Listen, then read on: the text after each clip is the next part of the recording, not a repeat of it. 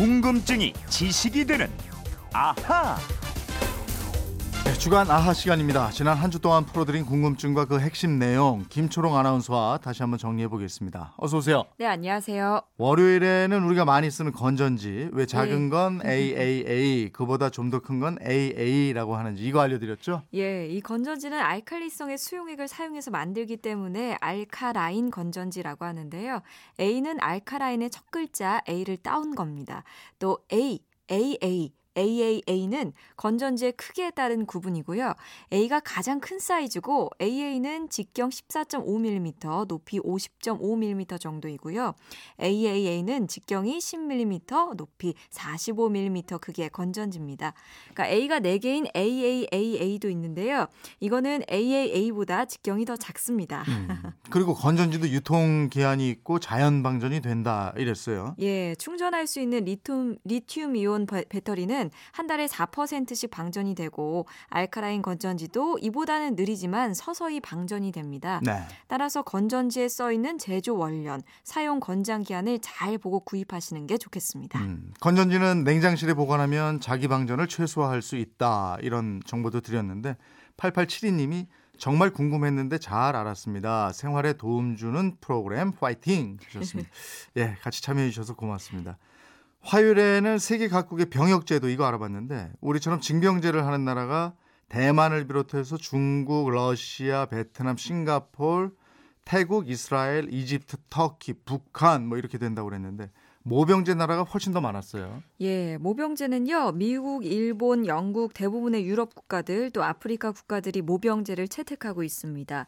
미국은 1973년 이후로 모병제를 채택하고 있는데요. 전시가 되면 징병제로 전환됩니다. 미군이 징병제를 폐지하기 전 베트남 전쟁 당시에는 복무 기간이 1년 6개월이었고요. 네.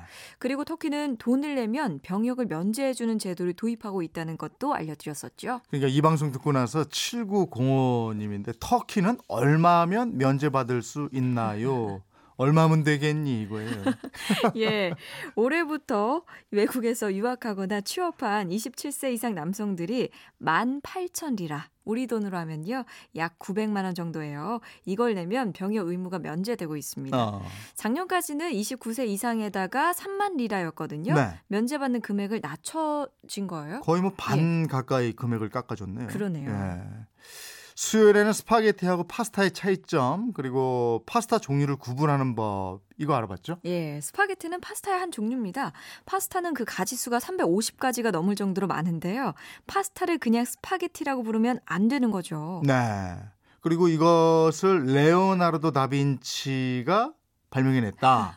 어 처음 알았거든요. 저도 예, 많은 그렇습니다. 분들이 오 그래요라고 문자 주셨거든요. 그러니까요. 아니 모나리자, 최후의 만찬 이걸 그린 화가이고 과학자이기도 하고 건축가이기도 하고 사상가, 기술자, 뭐 요리사이기도 했네요. 이탈리아 르네상스 시대를 대표하는 천재 다빈치가 이거를 개발했어요. 당시 그 당시의 파스타가 넓고 두꺼운 면이었거든요. 그러니까 우리나라의 빈대떡같이 생각하시면 되는데 네. 이 레오나르도 다빈치가 200년 전에 들어온 중국의 국수에서 힌트를 얻어서 이 넓은 파스타를 얇고 가는 면발로 뽑아내는 기계를 발명하고요. 음. 스파게티를 직접 만들어 먹다 보니까 길고 가는 면발이 접시 위에서 잘 안 잡히는 거예요. 그래서 삼집창 형태의 이가 세 개 달린 형태의 포크까지 만들어냅니다. 근데 정말 이 레오나르도 다빈치 대단한 분이에요. 천재도 이런 천재가 없어요. 그러니까요. 네. 프랑스 칸에서 칸 영화제 열리고 있어서 국제 영화제에서 상을 받은 우리 영화는 어떤 작품인지 이 부분도 조사해봤죠? 예, 최초의 수상은요, 1961년 제 11회 베를린 영화제에서 마부라는 영화가 은곰상을 수상했습니다. 네. 이 영화는 29살의 젊은 강대진 감독이 연출했고 김승호가 주연을 맡았는데요. 고 김승호 씨, 배우 김희라 씨의 아버지입니다. 음, 그리고 그 뒤로도 임권택 감독, 뭐 봉준호 감독, 김기덕 감독 이런 감독들이 큰 상 받았죠. 그렇죠. 배우로는 1987년 베니스 영화제에서 임권택 감독의 씨받이라는 작품으로 최우수 여우 주연상을 받은 강수연 씨가 최초 수상자고요. 세계 3대 영화제 중에서 가장 큰 상, 대상을 받은 건 1900, 아, 2012년 김기덕 감독이 베니스 국제영화제에서 받았던 피에타입니다. 네. 최우수 작품상인 황금 사자상을 수상했죠. 예.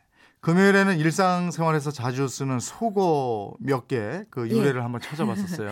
예. 아니, 술을 많이 마셔서 만취된 상태에 꽐라, 이거는 유칼립투스를 잎을 먹고 항상 취한 듯이 잠을 자는 코알라를 빨리 발음하다 보니까 코알라 코알라 꽐라가 됐다는 설을 네. 말씀드렸고요.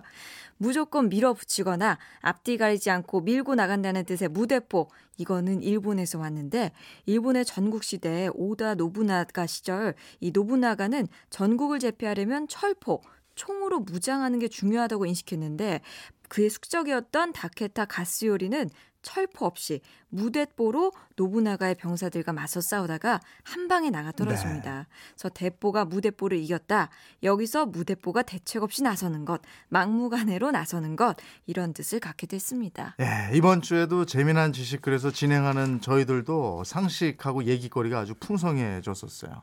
예, 예. 주말판 아하 김초롱 아나운서였습니다. 고맙습니다. 고맙습니다.